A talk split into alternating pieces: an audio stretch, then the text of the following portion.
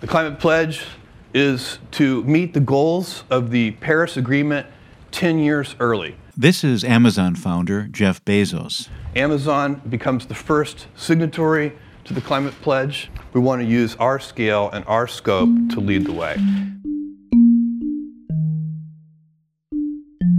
As you can hear, he's now a climate leader. It's a distinction he claimed for himself last year, as did Rich Lesser. He's the president of Boston Consulting Group. BCG is launching a bold new strategy to achieve net zero climate impact by 2030 at the latest. Then there's Mark Zuckerberg, whose motto is, or at least was, move fast and break things. He's a climate leader too, or claims to be. Look, it's great that these guys are joining the climate challenge. But climate leaders, really? You want a climate leader? Look under my feet. Hear that? It's carpet. Or, more accurately, carpet tiles, like the ones we put on kitchen floors and rec rooms, but fuzzy. You see a lot of these in offices, and they've historically been climate killers because the backing is made of vinyl, which is made from oil which means greenhouse gas. Lots of it methane, carbon dioxide, you name it. Using carbon dioxide equivalents, which we explained in episode 15, way back in 2017, carpet makers pump the equivalent of 20 kilograms of carbon dioxide into the atmosphere for every square meter of carpet they make. That's about 40 pounds of heat trapping gas per square yard of this stuff. Think about that. I'm in a hallway now that looks to be about average width, based on a site called Dimensions.com. They say most corridors in the United States are between 42 and 48 inches wide, or just over a meter. This one is 1.2 meters wide and 16 meters long. That's 19 square meters of carpet, which translates into 360 kilograms or 836 pounds, almost half a ton of carbon dioxide. And that's just to make the stuff. This is just one corridor in a city of 3 million people on a planet of 7 billion people. But what if, instead of emitting 40 pounds of greenhouse gas for every square meter made, this stuff could store greenhouse gas, pull it out of the atmosphere? Well, that's what a new collection called Embodied Beauty does. It's made by a company called Interface, and it's carbon negative, which means the process of making it pulls more carbon dioxide from the atmosphere than it puts in. Mostly because that process doesn't start with oil that comes from the ground, but with plants that pull carbon from the sky. The process of growing organic material, harvesting it, and blending it with yarns and nylon ends up removing about a half kilogram or one pound of greenhouse gas for every square meter the company makes.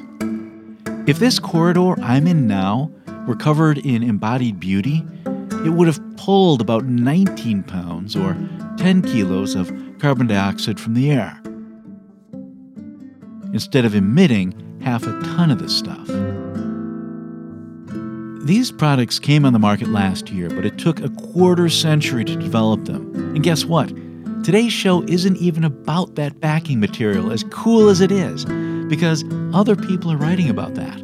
And I'm planning a whole episode on plant based carbon negative materials. Now, today's show is about what Interface did and continues to do while it was developing that material. It didn't wait for its technology to fully form before becoming carbon neutral. Instead, it looked for ways to offset the emissions that it couldn't eliminate. And it did so long before carbon markets as we know them now existed.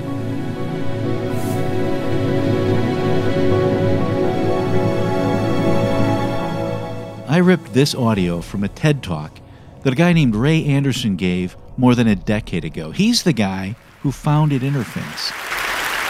Believe it or not, I come offering a solution to a very important part of this larger problem with the requisite focus on climate. And the solution I offer is to the biggest culprit in this massive mistreatment of the earth by humankind and the resulting decline of the biosphere. That culprit is business and industry, which happens to be where I have spent the last 52 years since my graduation from Georgia Tech. Ray Anderson graduated from Georgia Tech in 1956. He gave this TED Talk in 2008, which was about 35 years after he started a company called Carpets International, today just Interface Inc. Then in 1994, at the age of 60, he read a book that changed his life. I read Paul Hawken's book, The Ecology of Commerce, the summer of 1994. In his book, Paul charges business and industry as one, the major culprit in causing the decline of the biosphere, and two, the only institution that is large enough and pervasive enough and powerful enough to really lead humankind out of this mess. And by the way, he convicted me as a plunderer of the earth.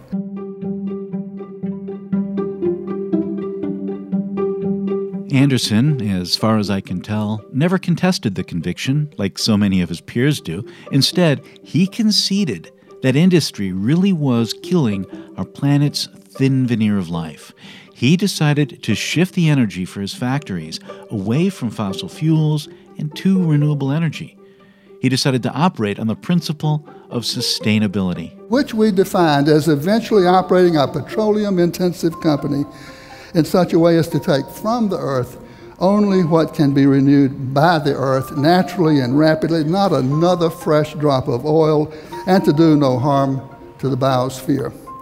Take nothing, do no harm. But he quickly learned what Roger Sant had discovered a few years earlier, and which you may recall from episode 49. Namely, it just wasn't possible in the 1990s to generate electricity or, in Anderson's case, manufacture carpet without fossil fuels, and certainly not at a price that people would pay. And if people won't pay for it, you've just become a martyr for nothing because if good people go out of business, bad people step in. So, like Sant, Anderson decided to play the long game, to change what he could internally right then, and to invest in new technologies and practices that might not pay off for decades to come, but that would make it possible to shrink his company's carbon footprint in the long term. But this was the 1990s, six years before the World Resources Institute and the World Business Council for Sustainable Development published the Greenhouse Gas Protocol. Companies back then didn't know how much greenhouse gas they were emitting, let alone how to offset it. So Ray Anderson turned to an industrial engineer named Buddy Hay. You couldn't Google anything because it didn't exist. So, you know, you go to the library and, and, and dig up some engineering books and, okay, what was the BTU content of a barrel of oil and how much uh, oil was used in manufacturing.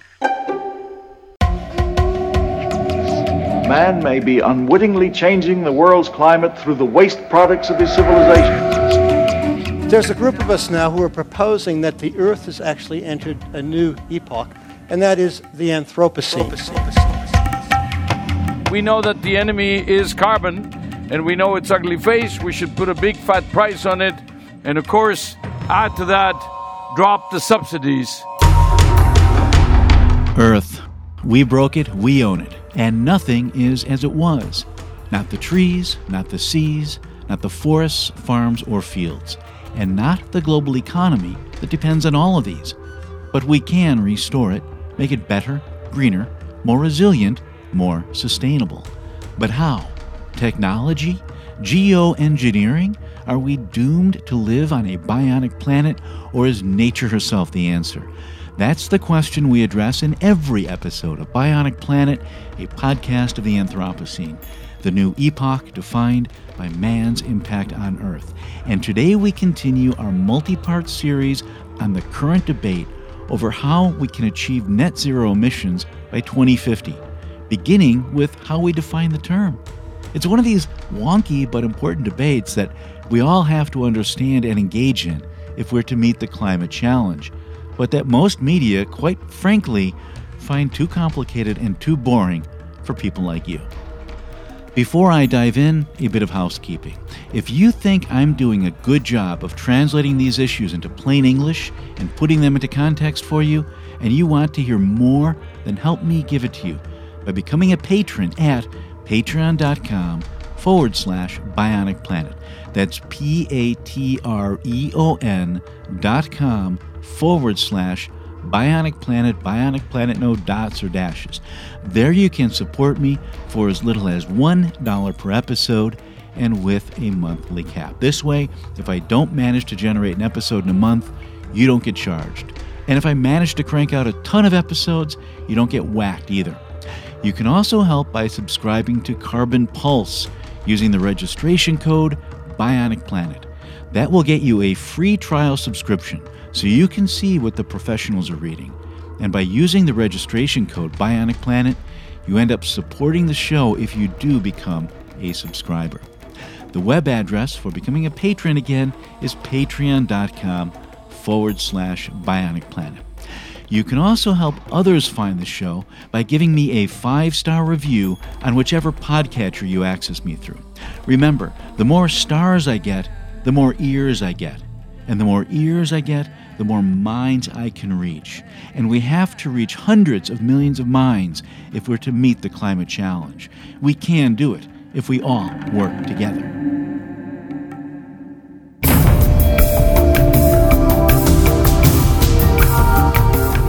As we learned in our last episode, net zero is an endpoint that we have to achieve to meet the climate challenge.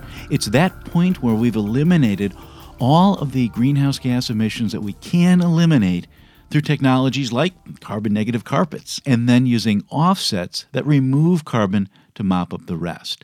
Climate neutral is something different. That's when you're using offsets now to balance out your current emissions by either removing or reducing emissions somewhere else, because paying for reductions is financing someone else's path to zero. Companies like Walmart are bragging that they're going to achieve net zero by 2040 and that they're going to do so without offsets. Forgetting for a moment that Walmart got big in part by dumping its junk on the rest of us, and assuming that they will actually achieve their 2040 targets, which is not necessarily a foregone conclusion, what happens to the emissions they generate between now and then? This is a question that a lot of the groups that are opposed to offsets simply don't have an answer for. And it's a question that Interface asked itself more than 20 years ago when they started on the path to zero. A path they're still on. Despite the new line of carbon negative carpets and despite being a bona fide leader in the field, they're still on the path to zero. They're not there yet. But they started measuring their emissions and eventually offsetting them to become climate neutral until they can achieve net zero. And today's guest, Buddy Hay, is the man who Ray Anderson turned to when he wanted to start quantifying the company's emissions in the late 1990s. Back then, they hadn't even thought of offsetting, but were just trying to see what their emissions were so they knew what they could reduce.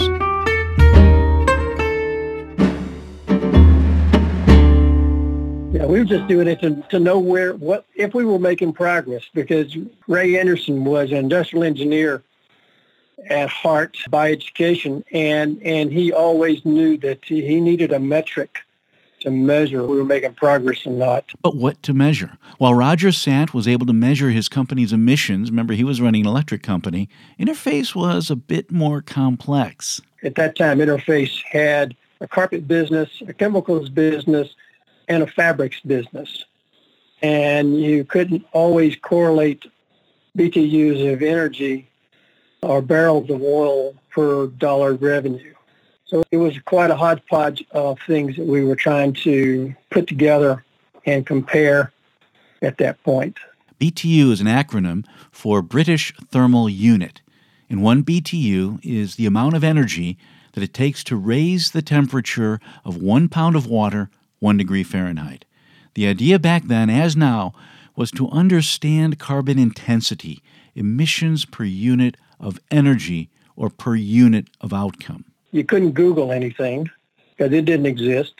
So, you know, you go to the library and, and, and dig up some engineering books and, okay, what was the BTU content of a barrel of oil and how much uh, oil was used in manufacturing our products, you know, when you'd have to take the uh, electricity used and try to convert it into a barrel of oil and then the materials used, how much oil was used to make nylon, how much was used to make a backing of our products, things like that. And then could try to put it all into a common term, BTUs of energy. And we were using BTUs of energy at that point, the way we talk about tons of carbon or CO2 today. So, using BTUs as a proxy, they started quantifying their emissions and looking for ways to reduce them by becoming more energy efficient and shifting to recycled materials. Keep in mind, this wasn't just about climate, it was about overall environmental impact one of our focuses at that point was to try to use as much uh, recycled material as possible. And I remember the discussion about, okay, I'll take the recycled material, but i w- I'm going to pay less because it's recycled material, not virgin material. Quite, quite the different process that we have today.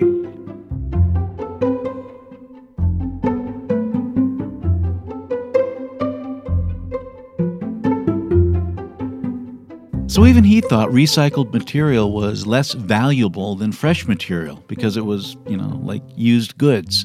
Nobody, or almost nobody back then, was really pricing environmental value. The Kyoto Protocol wasn't adopted until 1997, and it didn't come into effect until 2005.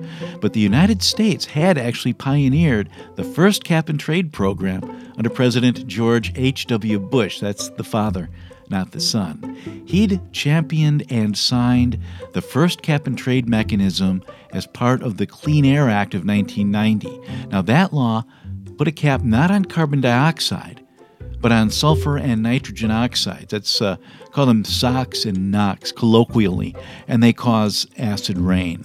Under cap and trade, you had a government mandated science based cap on overall emissions, but companies were allowed to trade their reductions among each other. In theory, using market mechanisms to find the most efficient way to reduce emissions, but with a government mandate driving it. This isn't like pure free market fundamentalism where the market's going to just magically fix everything. It doesn't work that way.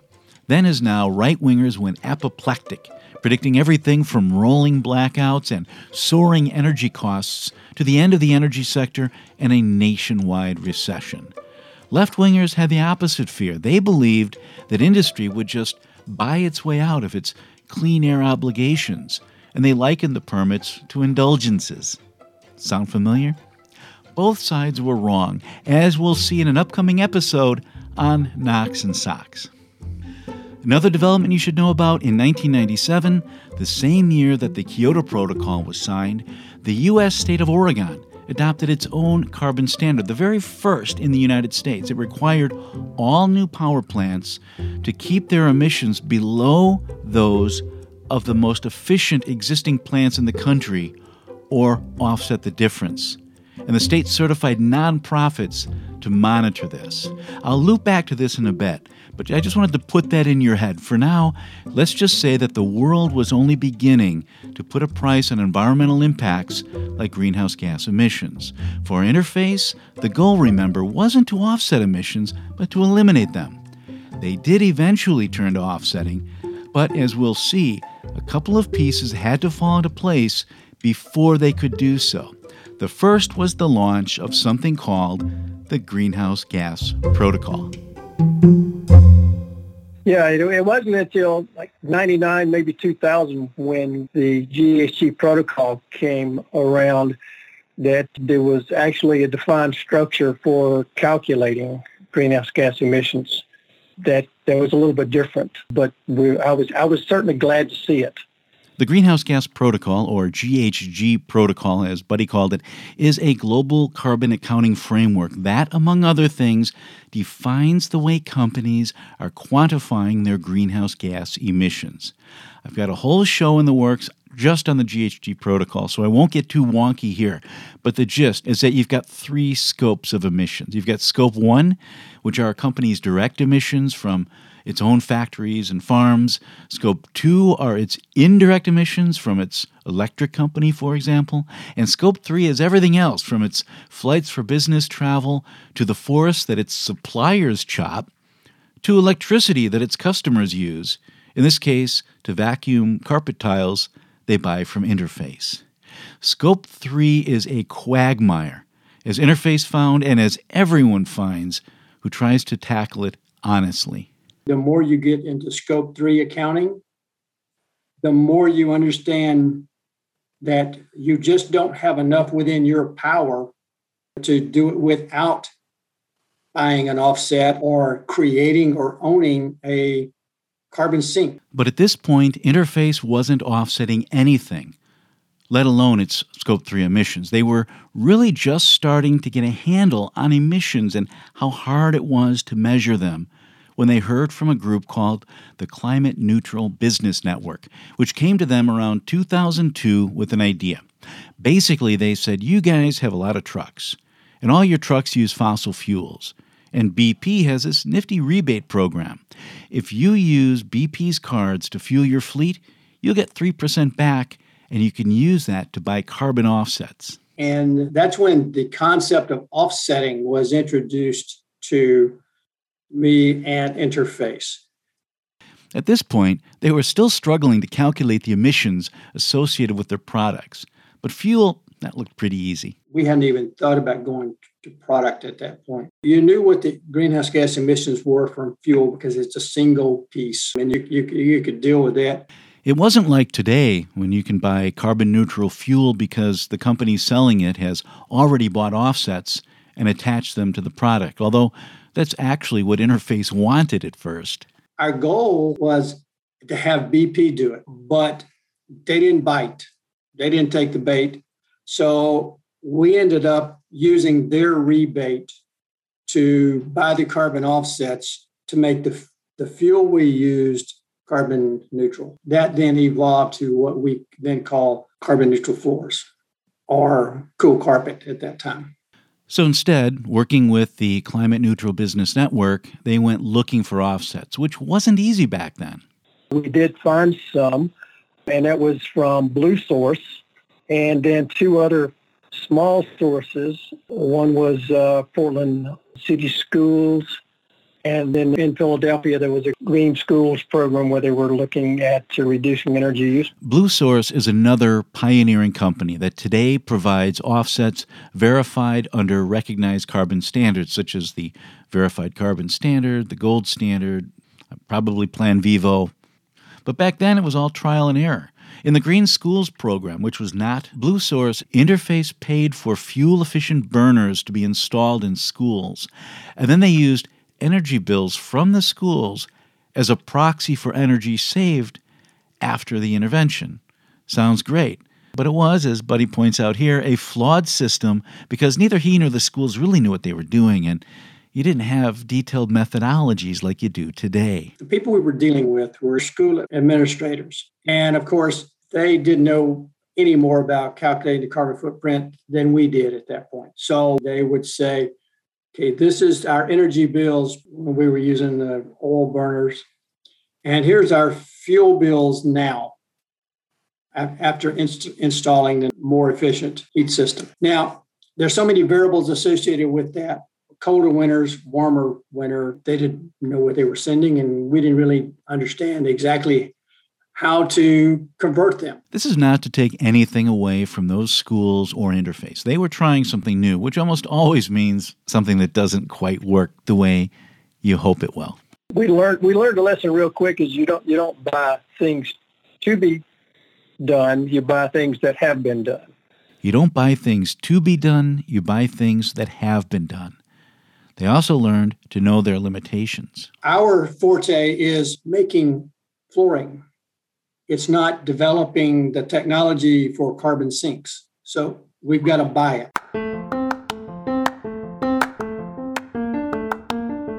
These are lessons that every company that's gotten into this space eventually learns. This stuff is hard, and these markets are evolving. A lot of people are stampeding into this space with so called new ideas like soil carbon, which I covered in one of my first episodes, often done the way it was tried 15, 20 years ago and didn't work? George Santayana said those who do not remember the past are condemned to repeat it. But we don't have time to repeat it now, which is why I'm offering this history lesson, or so many of these history lessons in these episodes. And I'm hoping it's helping you out. Now, look, the two complaints I get the most are one, Steve, you need to do more episodes. I completely agree. And two, you need better sound. I'd argue I also need a second and third set of ears, additional production to really make this into the kind of show it has to be to have an impact.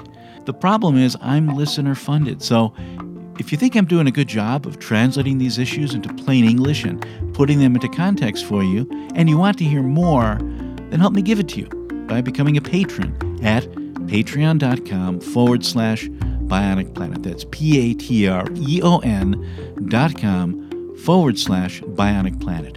There you can support me for as little as $1 per episode and with a monthly cap. This way, if I don't manage to generate an episode in a month, you don't get charged. And if I manage to crank out a ton of episodes, you don't get whacked either.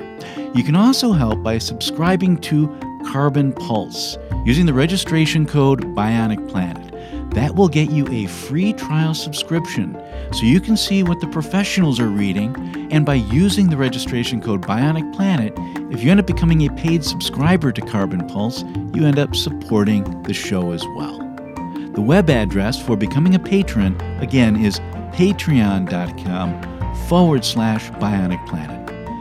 You can also help others find the show by giving me a five star review on whichever podcatcher you access me through.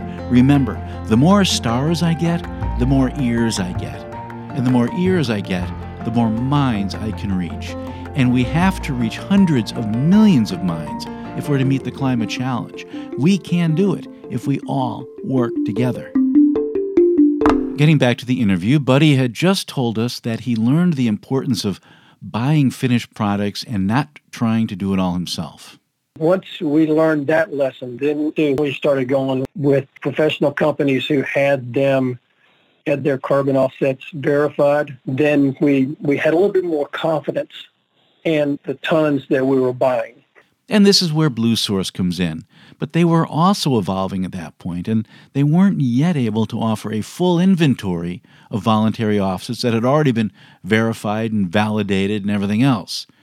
A lot of times, what they ended up doing was walking companies through the process. For example, Blue Source, one of, one of the ones we purchased from them originally was enhanced oil recovery and it's basic, basically taking CO2 from natural gas refining, injecting it back into oil wells, and then to push out the remaining oil and then cap the CO2 on the ground.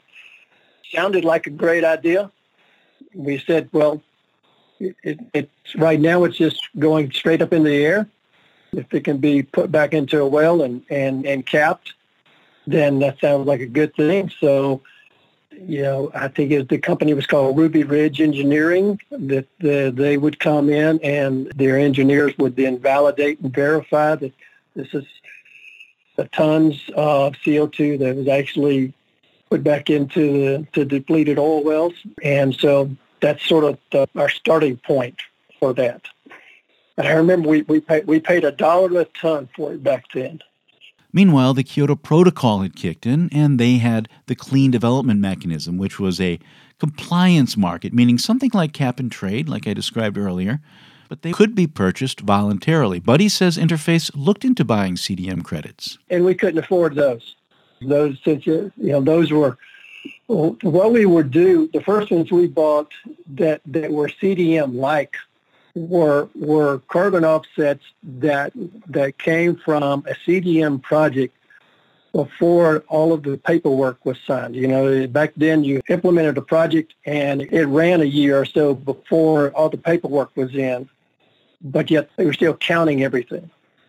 And then so you could buy what was known then as pre-CDM carbon offsets. So, pre CDM offsets were one way of reducing the carbon footprint, but mostly they were using voluntary offsets, which still needed to be tracked and retired to prevent double counting.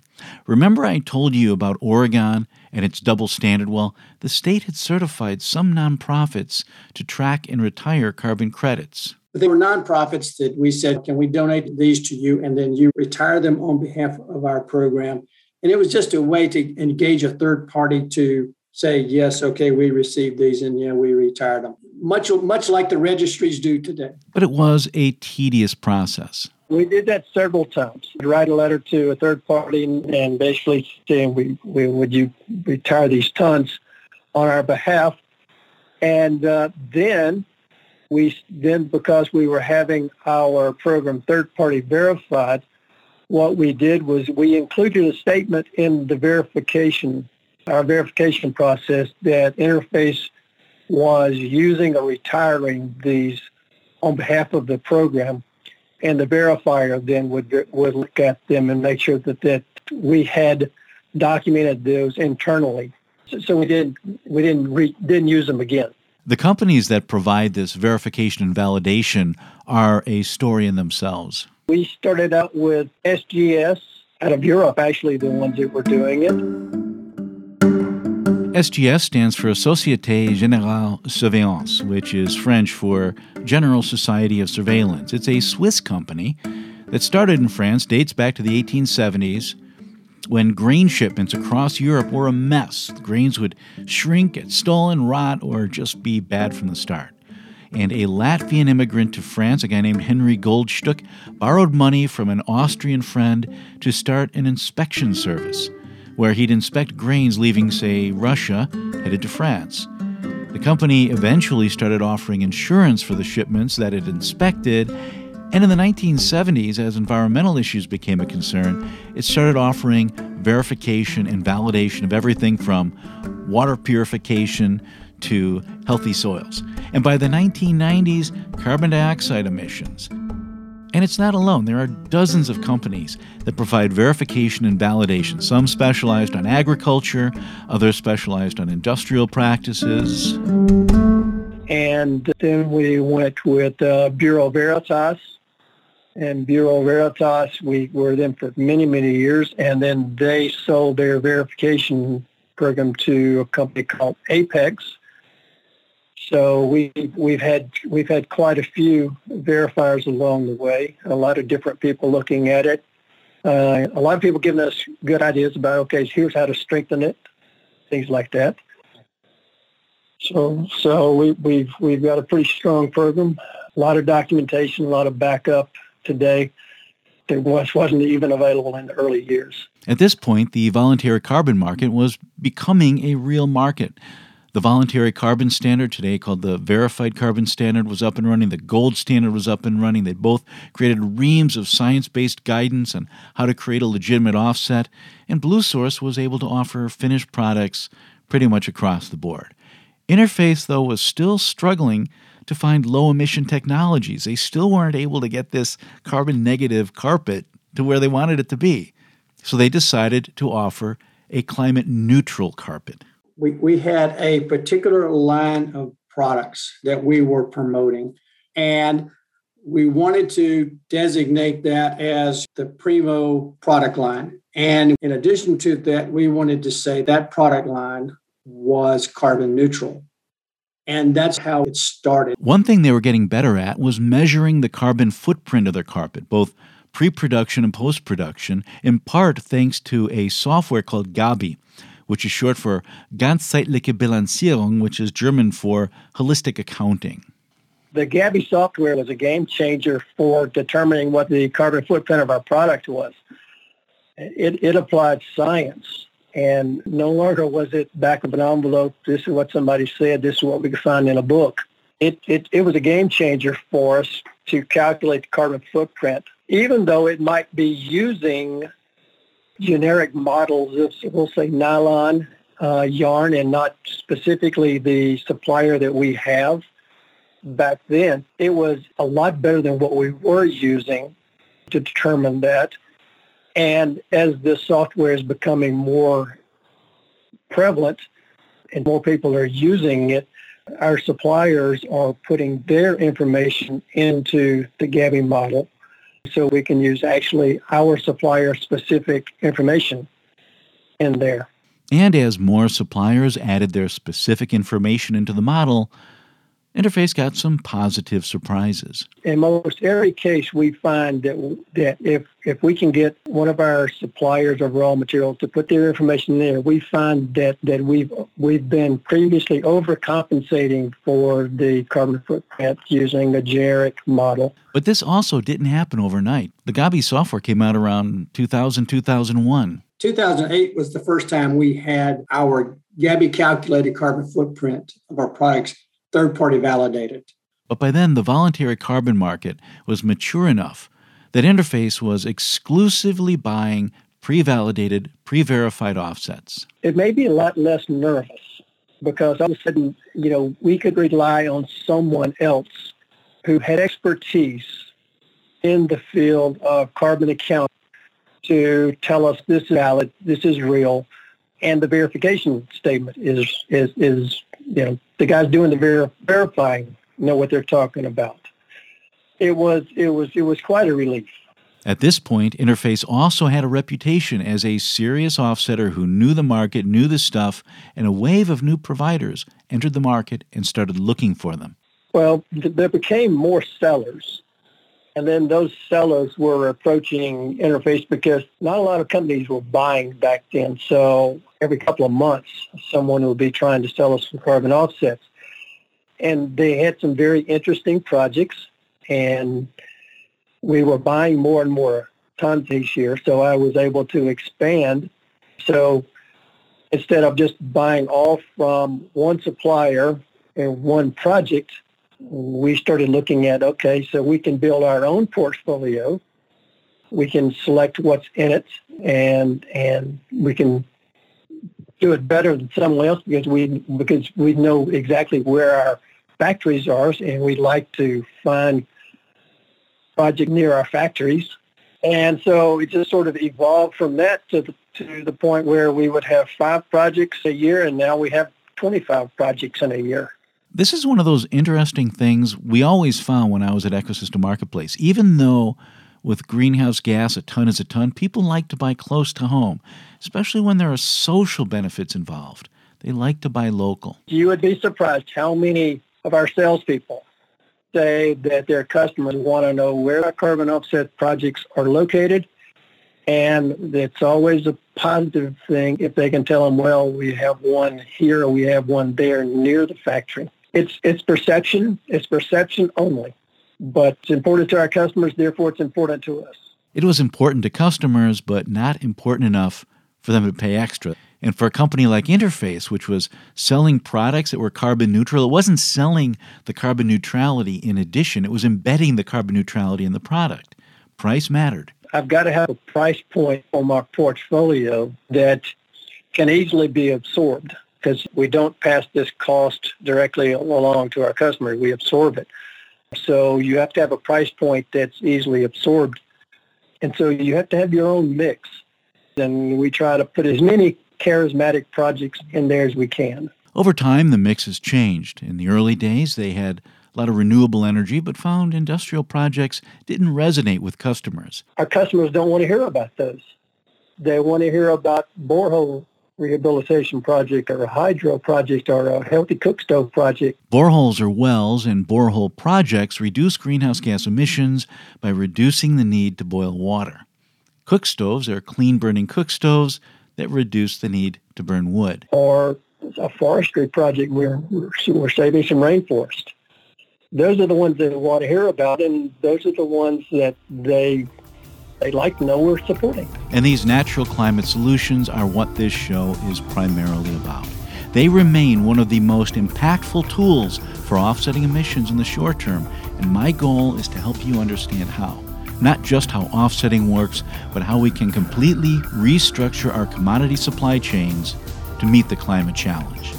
I know it's complicated stuff, but if you think I'm doing a good job of translating these issues into plain English, and putting them into context for you, and you want to hear more and better episodes, you can help me give them to you by becoming a patron at patreon.com forward slash bionic planet. That's P A T R E O N dot com forward slash bionic planet.